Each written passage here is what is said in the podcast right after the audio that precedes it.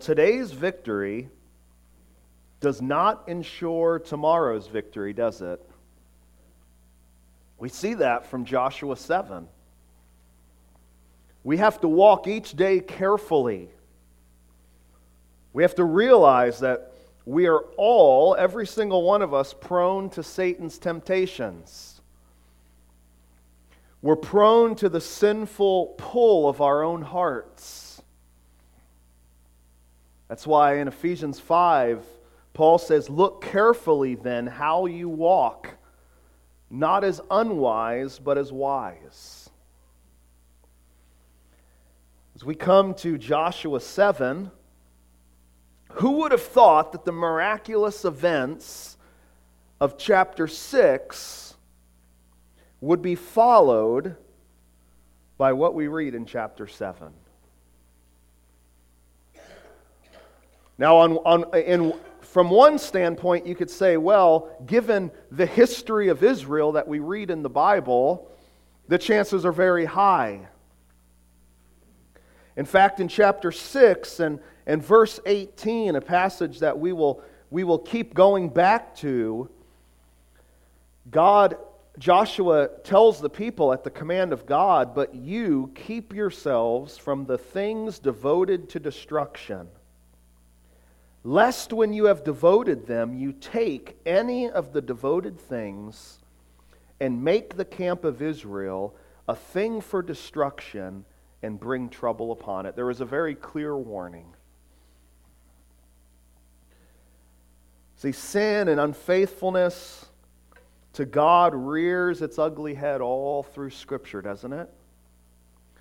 Despite the goodness of God's character, despite the miraculous nature of his deeds, God's people still go their own way. All people go their own way. And as we come to chapter 7, the prayer of our hearts must be Lord, would you help us not to be like what we read here, either as an individual or as a church, lest we reap the fruits of sin and death. So, today in our passage, we want to heed the warnings of allowing sin uh, to fester in the camp, so to speak, of our lives, of our church. We want to lean into Christ together to find refuge from the wrath of God against sin. So, this morning we're going to be looking at these warnings and encouragements by observing throughout chapter 7, we're only going to take the first half or so of chapter 7 this morning, but in chapter 7, we're going to look at seven observations that we have to take note of in our Christian lives and that we have to be warned about in our Christian lives. And these seven observations are to lead us to run into the arms of Jesus. You see, a conquering faith is a faith in Christ.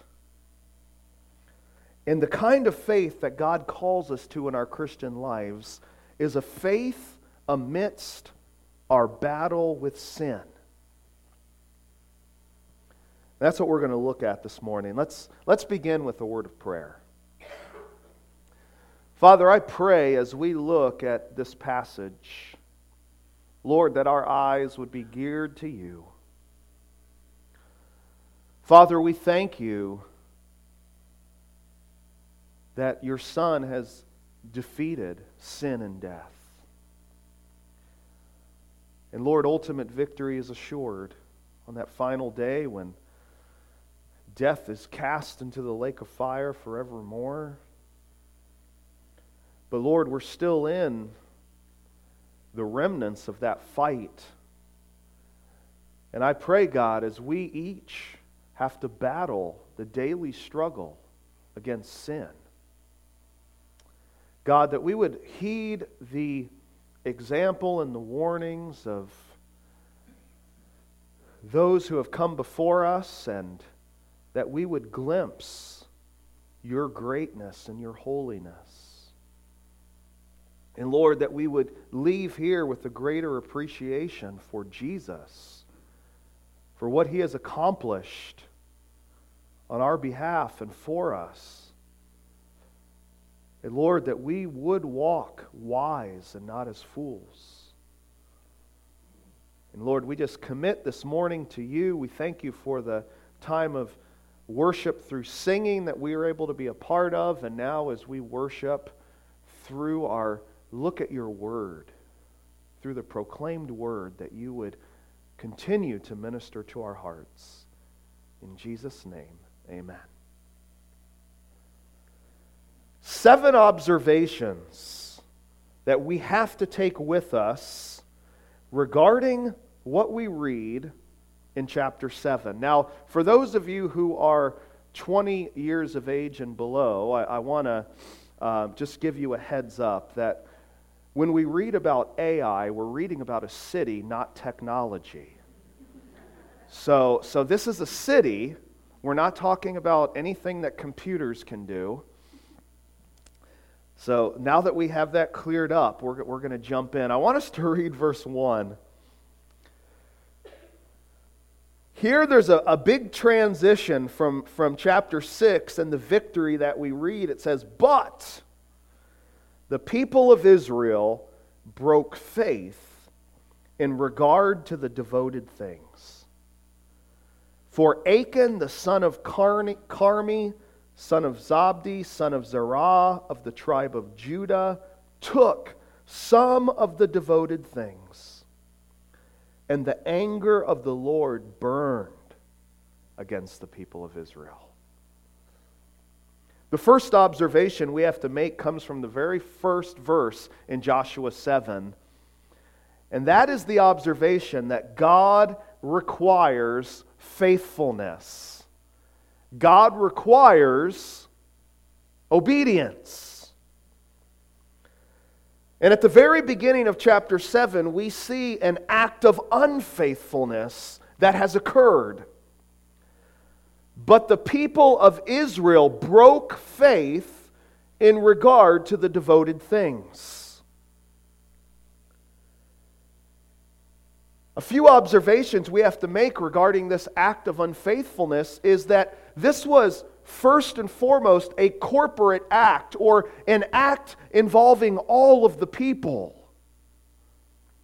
It doesn't begin by saying an Achan broke faith. No, it says the people of Israel broke faith in regard to the devoted things. You see, the people were viewed as one. In chapter 6, again, go in verse 18. But you, that's in the plural, you as a group, keep yourselves from the things devoted to destruction, lest when you have, uh, when, uh, lest when you have devoted them, you take any of the devoted things and make the camp of Israel a thing for destruction and bring trouble upon it. This is talking about Israel as a people. You see, God's covenant partner in the Old Testament was Israel as a people. When we think of, of, of, the New Testament, we think of the church, we think of verses like 1 Corinthians 5 and verse 6, where Paul says, Your boasting is not good. Do you know that a little leaven leavens the whole lump? And Paul's warning Church, if you overlook sin, that sin goes throughout the whole dough, piece of dough. It's like Jesus in Revelation 2 and 3 when, when he says to the churches as a whole, I have this against you. And he goes on to explain it's not necessarily that every person was involved, but God saw, saw them as a group. We're going to unpack that thought as we keep going. This was a corporate act of unfaithfulness, and this was also an individual act. Because then verse 1 gets more specific, and how did the people of Israel break faith? Well, Achan, the son of Carmi, the son of Zabdi, the son of Zerah, of the tribe of Judah, took some of the devoted things. So one individual did this. And, the text is highlighting his lineage to show the importance of this one individual's act that is a part of the larger whole. This was a corporate act or a group act. This was an individual act. And this was also a very treacherous act. In the ESV, it says broke faith. You may be looking at another translation that describes it slightly different. But what this is, it's a highly serious, as one individual says, treacherous breach of trust between Yahweh and Israel. In other words, Israel betrayed God by taking what was his. This same word is used in Numbers 5, verses 12 and 20, verse 27, to speak of a wife being unfaithful to her husband, acts treacherously against her husband in the context of adultery. So they took, if you remember that Hebrew word, they took of the herem, of the, the devoted things. So the people of Israel, through this one act of Achan, they took what was God's, what was not theirs to have. And by that stealing, that theft, they acted treacherously against their covenant partner, against their God. This was serious. This wasn't just stealing a candy bar at the local Walmart where you have the, the self checkout people that are watching you, and sometimes you feel like they're watching you a little too closely. You see, God requires faithfulness. We also see from verse 1 that now that this act of unfaithfulness had occurred, this is a guilty people. The result at the end of verse 1 the anger of the Lord burned against the people of Israel. God's anger was aroused. God is wrathful of sin. In fact, in, in the, the Hebrew, it literally, his nose or his face burned against the people of Israel. You ever seen somebody get really, really mad and like their nostrils flare out and they kind of maybe breathe heavy through their nose or their face is red? That's the picture that you get here. This is not a God that's angry haphazardly at something. This is a God that is angry at sin, a holy God. You see, again, this people broke covenant with God. They were unfaithful. So, first of all, God requires faithfulness. Secondly, God must be with us. There is no other alternative in our lives besides God being with us and God being for us. That's what makes Romans 8 so special in the Christian life. If God is for us, who can be against us? God must be with us. Now that this, this covenant is broken between God and Israel, there's a rift there. What's going to happen?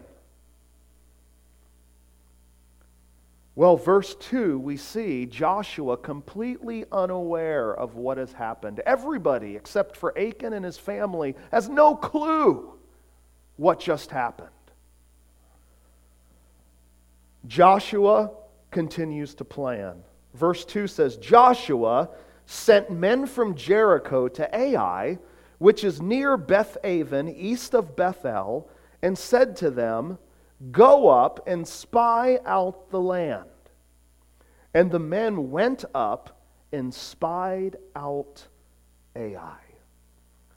This sounds very familiar, doesn't it? Didn't we just read something very similar in Joshua 2? That two men went to spy out Jericho. We also read in um, we read in Numbers 13 that God instructs Moses uh, w- before the people of Israel were in Canaan, send 12 spies out to go into the land of Canaan. This has kind of become protocol for Israel. Joshua's plans, first of all, are directed to Ai. Joshua sent men from Jericho to Ai. As one individual says, he says the selection of Ai, a town in the central mountains just east of better known Bethel, makes good military sense. A victory there will drive an Israelite wedge into the very heart of the land and give Israel access to the main roads in all directions. You remember you see a map there. You, uh, if you can see that, you see, um, you don't have to pay attention to all the other writing. I just want you to get an idea of where things are located. You see Gilgal, and then you see Jericho. Um, and, and the river, the Jordan River. So Jericho provided access to the rest of Canaan. And you can see where then going to Ai, which was about 12 to 14 miles or so from Jericho, would make complete sense to then gain greater access and roadways into the rest of Canaan. So this made great military sense. And Joshua is not wrong for looking at Ai. We'll see that in chapter 8. Uh, Pastor Dennis will be preaching on chapter 8. So Joshua plans in accordance with his eye on Ai. No pun intended there. Didn't even mean it. So he then spent, sends out the spies. And they go out and they spy out Ai. So we see verse 2, Joshua's plans, and then in verse 3, we read about the spies' report. And they returned to Joshua and said to him, Do not have all the people go up, but let about two or three thousand men go up and attack Ai. Do not make the whole people toil up there, for they are few. You remember um, the picture of, of Jericho that I showed last week? And Ai is significantly smaller. So the spies look, they, they bring back their report, and they say, you know what? The people look very conquerable. And the spies bring back report that they had good right to be confident.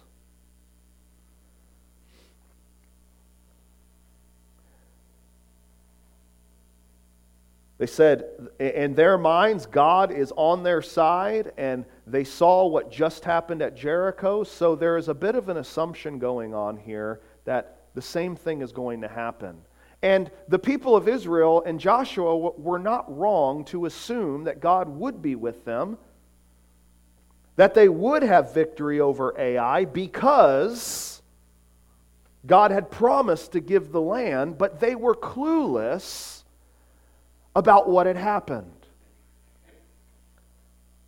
So while the text doesn't focus on this, they probably should have spent some more time consulting the Lord's direction but they did not, and you see what happens in verses 4 to 5.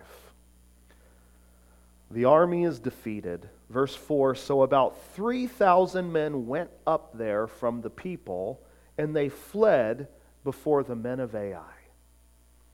And the men of Ai killed about 36 of their men and chased them before the gate as far as Shebarim and struck them at the descent and the hearts of the people melted and became as water. Wow! This is unexpected. This would be, as we're going to read uh, in a little bit, Joshua's fear. This is going to be all over the Canaanite nightly news.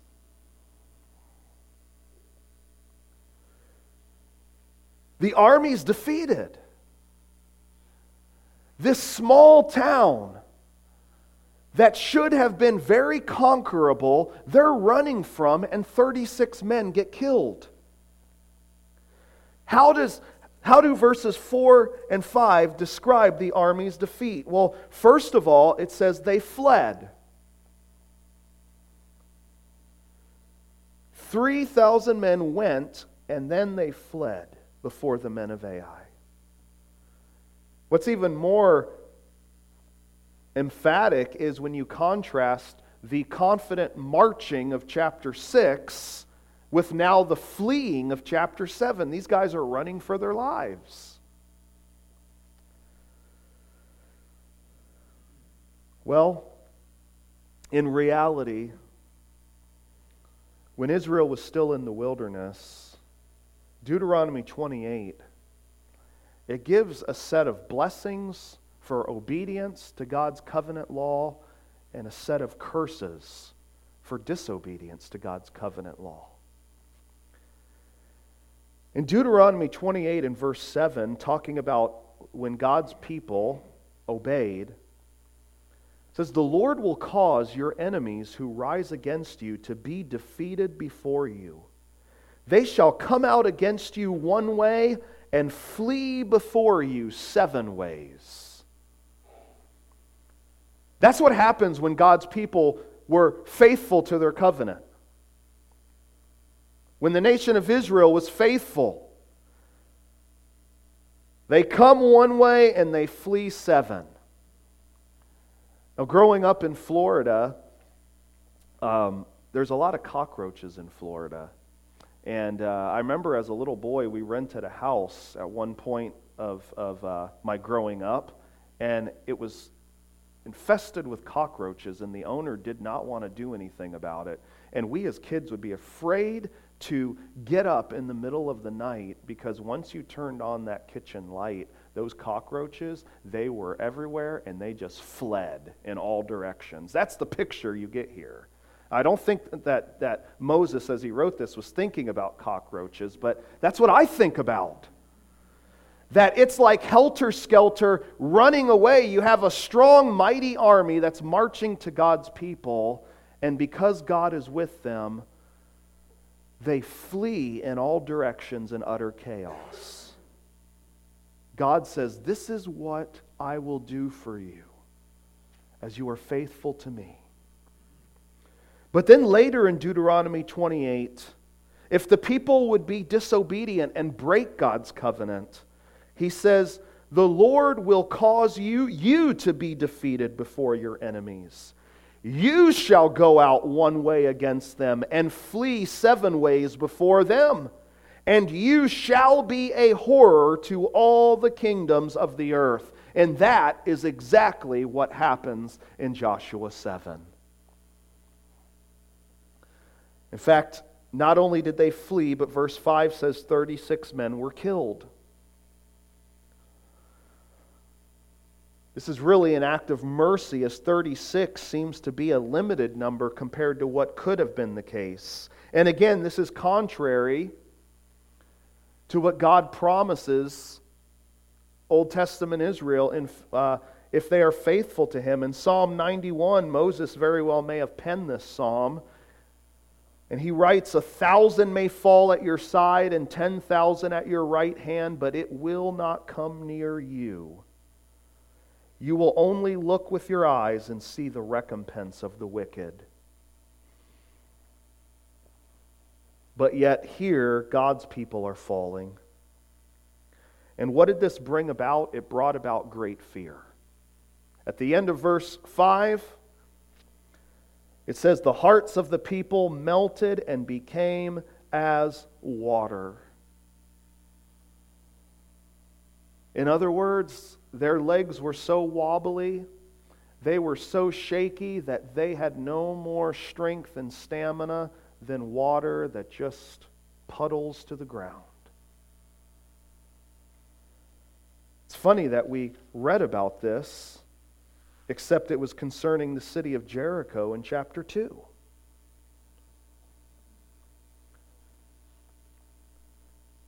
The testimony of Rahab in verse 11 as soon as we heard it, our hearts melted, and there was no spirit left in any man because of you. For the Lord your God, He is God in the heavens above and on the earth beneath.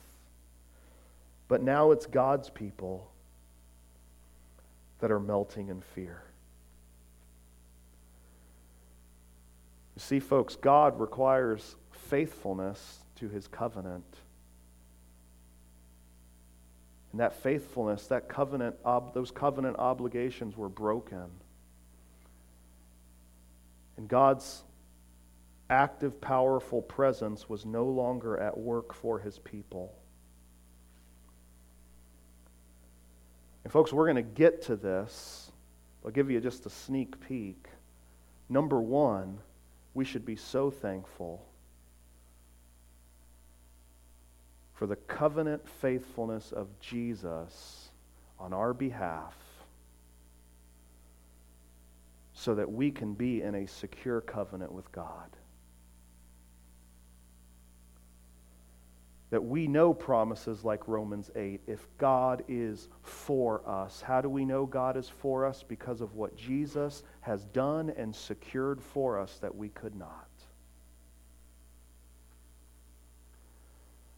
But, folks, even with the security of, of Jesus in our lives, we must walk carefully.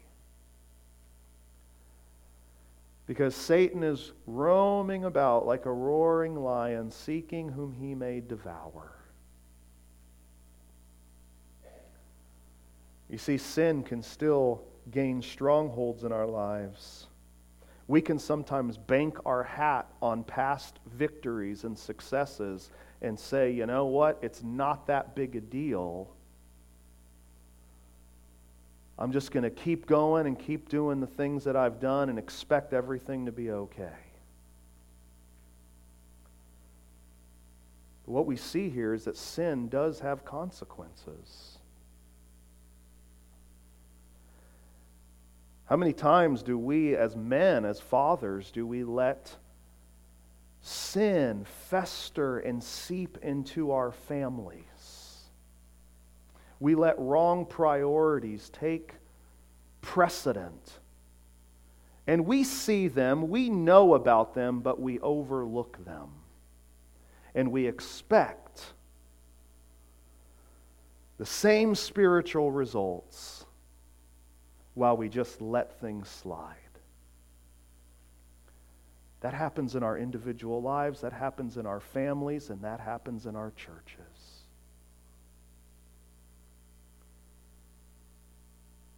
God must be with us. And we know through Christ, I will never leave you or forsake you. But at the same time, have we lost the sweetness of God's presence that we experience as we're fellowshipping with Him, as we're confessing sin to Him, as we are seeking to live for Him?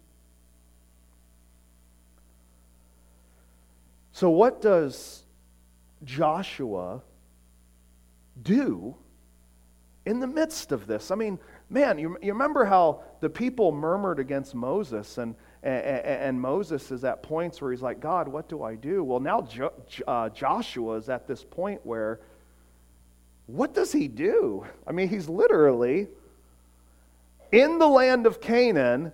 He's, they've just been defeated, and they're an open target now. Well, lesson number three, observation number three from this text is this text reminds us we must run to God for refuge. We must. I mean, the question that plagued Joshua and the leaders must have been now what? What do we do?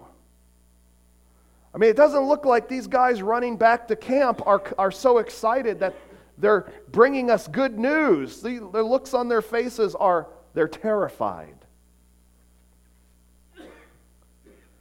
We must run to God for refuge. What does that look like? Well, we have a great example in verses 6 to 9. In verse 6, we see that Joshua and the leaders came to the Lord in humility. You know, if we're going to run to God for refuge, we must come to Him in humility.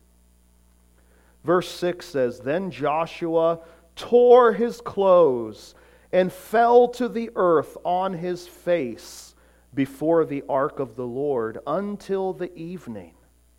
He and the elders of Israel, and they put dust on their heads. What does it look like to come to the Lord in humility? Well, we see from this passage that it looks like coming to the Lord in grief. Joshua and the elders, they came grieving. They tore their clothes and put dust on their heads. We as individuals, we love to be tough, we love to be strong. We want to get out of sadness and grief in any way possible. But you see, God so many times has to break us. And that brings pain and grief, but that very pain and grief is an avenue to our healing. They came grieving. But not only did they come grieving, they came empty. They had nowhere else to go. What are they going to do? Formulate a new battle plan? The text says they fell on their face. He fell on his face before the ark of the Lord.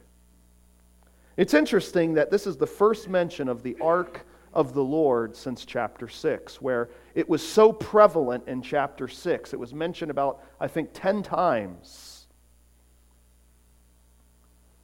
At least in verses 6 to 15, 10 times.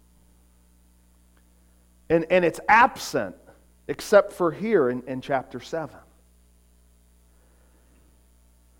You see, the people of Israel were running in their own strength, strength without the Lord's presence, which the ark was a symbol of. And what is God doing? He is drawing the people back to Himself. They fell on their face before the ark of the Lord. You know, it's so easy to come to the Lord and to say, okay, Lord, you know, I'm grieving. I see the heaviness of this situation, but yet we come to the Lord still filled up with our own you shoulds. And this is how it should look. And this is what you need to do. And yes, this, but not this. And that's not brokenness. That's not finding your refuge in God.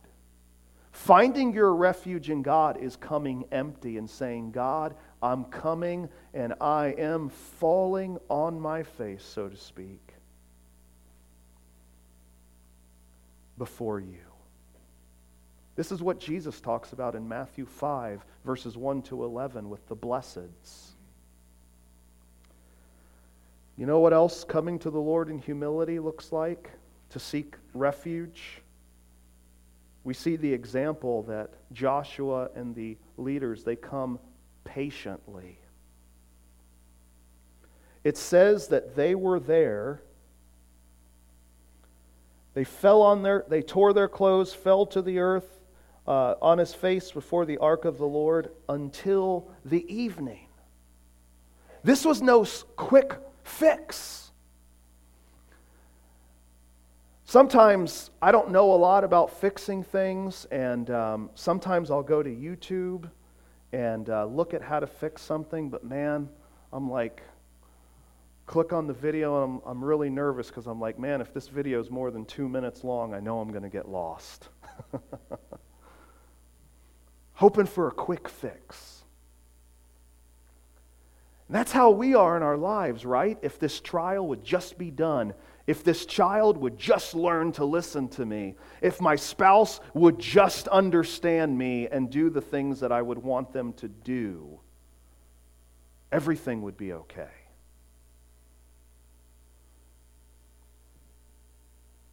But here is a lane on their faces in grief, with ash on their heads and their clothes torn until the evening, saying, God, we have nowhere else to go but here.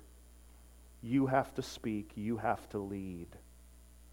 You know, that seems to be the most desperate place we could be and the most undesirable place we want to be. But we see here from chapter 7 that's exactly where God wants us. You see, God's ways are not our ways. And God says, My thoughts are not your thoughts. And that's easy to say and recite. But man, when God does that in our life, how uncomfortable we are. But this was not some kink. This was not taking God off guard. No, God wanted Joshua and the people to be right where they were, coming to him so that he could help.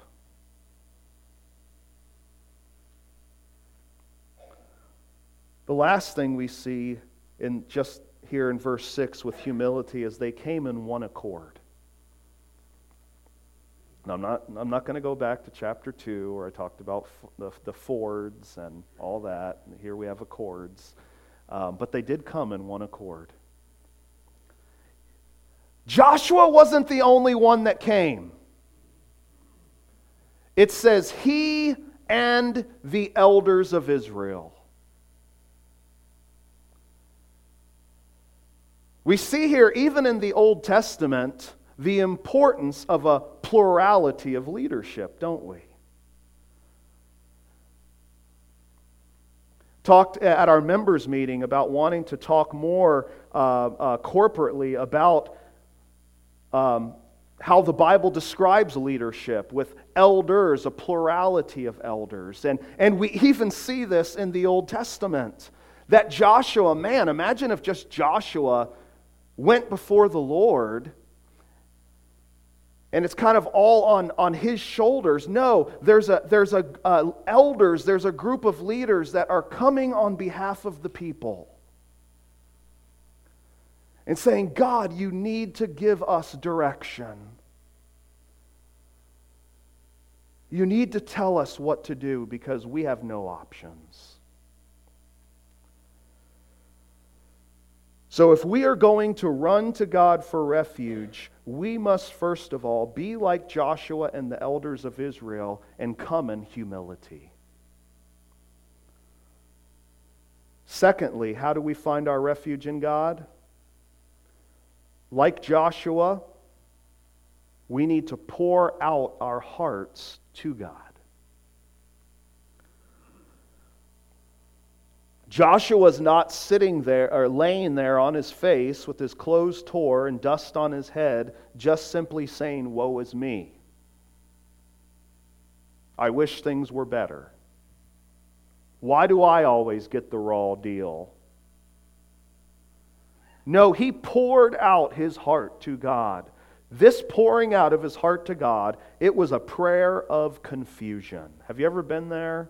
Can you identify though in a limited way, with how Joshua feels. That's the, the power of Scripture and reading the Psalms and passages like this. You may be in a totally different situation, but be able to identify exactly with the feelings of the text. Verse 7 And Joshua said, Alas, O Lord God, why have you brought this people over the Jordan at all? To give us into the hands of the Amorites to destroy us. Would that we had been content to dwell beyond the Jordan. This was a prayer of confusion. I don't understand what you're doing, Lord. What is going on here? He questioned God. You see, sometimes we think that we need to be more spiritual than the, the very authors of Scripture and think, well, something must be wrong if I don't just come to the Lord and say, Lord, thy will be done. I have no clue what's going on, but we know that you're in control. And all of those truthful things, but we're saying them with empty words. It's like the little child that, that has, that has the uh, popsicle behind his back, and, and the daddy or mommy, they know full well what he's up to, but he has the guilty face. Tommy, did you take that popsicle? Mm-mm. Are you obeying? Mm-hmm. That's how we try to act with God, isn't it? Nowhere in the Bible do we see God's people not being completely authentic and honest before Him in a biblical scriptural prayer or lament.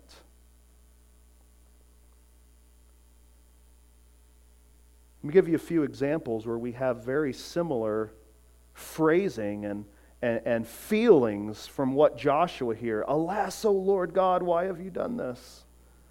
In Exodus chapter 5, God has just gotten done telling Moses, you know, go to, the, go to Pharaoh, I'm going to deliver them. Um, um, I'm going to display wonders among the people. Jo- um, Moses doesn't want to go, but he goes.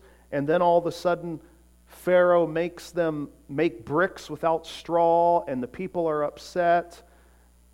And Moses goes to the Lord and he says, O Lord, why have you done evil to this people? Why did you ever send me? In Numbers 11, the people are out of, his, uh, out of Egypt. They're in the wilderness and they're all grumbling because they're hungry and they're saying, Why did you bring us out here? Moses cries to the Lord there and he says, Why have you dealt ill with your servant? And why have I not found favor in your sight that you lay the burden of all this people on me? Now, were all of Moses' perceptions here correct? No. He was having a me moment. How many of you have me moments?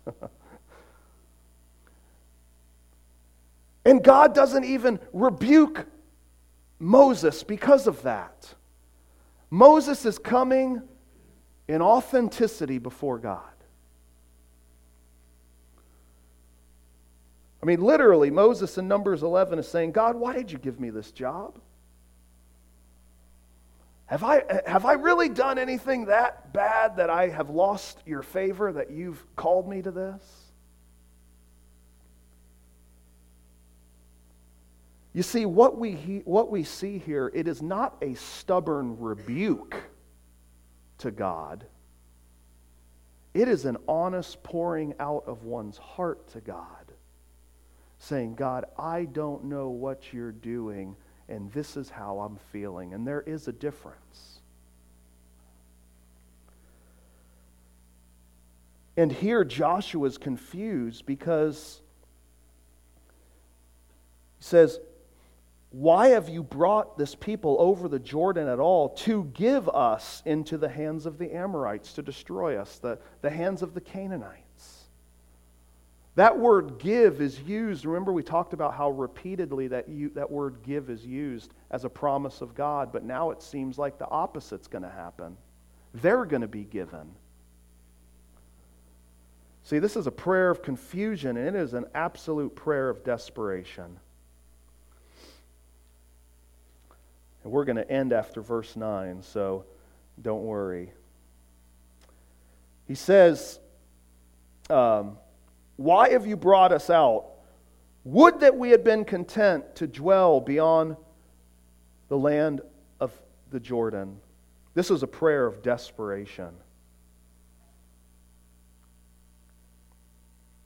They felt absolutely desperate.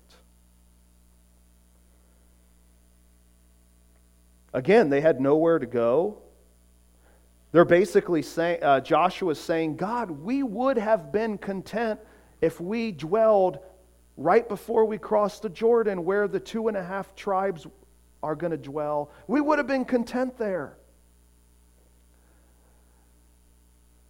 God, what are you doing? Again, this is different than the Israelites grumbling. You remember in Exodus 16 and verse 3, the Israelites were hungry and, and, and in bitterness and rage and defiance of God. They are saying, they said, Moses, why did you leave, lead us out here? We had meat pots and bread in Egypt. And it was like things were so good in Egypt. We had all that we could eat. What did you do bringing us here? Do you see the difference between that, bitterness, and rebellious rage, and what Joshua is praying here? He is likewise is pouring out his heart to God, but he's doing it in humility and in honesty, saying, God, we would have been content to stay over there, but you led us here. So what's going on?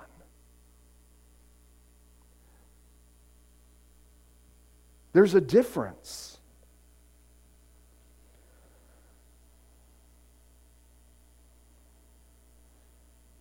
They're, they are fearful here. It says, Oh Lord, what can I say when Israel has turned their backs, verse 8, before their enemies? What's he going to say? It says, verse 9, For the Canaanites and all the inhabitants of the land will hear of it and will surround us and cut off your name from the earth. See, this is a prayer of desperation. That what's the natural result going to be of this? That they're an exposed army and uh, camping out, and the other nations are going to come and destroy them. So one individual says, one imagines them fearfully huddled in their tent camp at Gilgal with no fortified cities to run to. Joshua himself fears the camp's vulnerability to easy encirclement and annihilation by the enemy. Without God, that's their only hope. That's their only expectation. But yet, Mo, uh, Joshua knows in the heart of, in his heart of hearts, that they are still God's people. Notice he doesn't say they will cut off our name from the earth. He says they, uh, uh, he says, They will surround us and cut off our name from the earth. And what will that do for your great name? You see, this was also a prayer of reverence. Joshua knows that as the people of Israel go, so goes God's reputation. And Joshua is appealing to God in the character of his faithfulness in reverence because he knows what God has promised. God says in Exodus 34 Behold, I am making a covenant before all your people. I will do marvels such as have not been created in all the earth or in any nation, and all the people among whom you shall see among, among, among whom you are shall see the work of the Lord, for it is an awesome thing that I will do with you. See, Joshua knows that God's people bear God's name. And Joshua appeals to God on the basis that God, we are not just any people, we are your people. And here we are before you seeking your guidance. Today, this, this may be right where you are. And maybe you've been fighting it, maybe you've been dreading it, maybe you've been trying to deny it.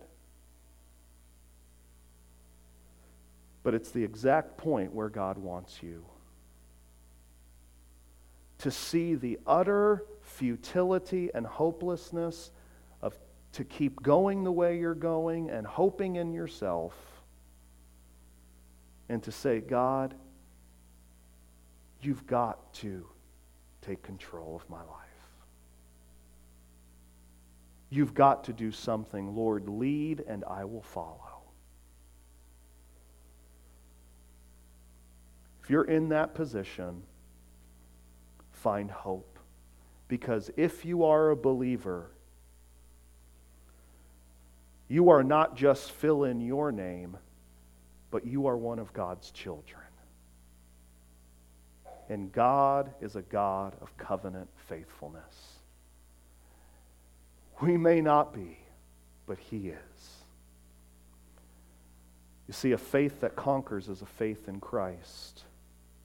And that faith in Christ must be anchored in the realities of who He is. That we run and find our refuge in Him amongst all the storms of life. Amongst all the things that we'll see next week that we could turn to, Jesus must be the center.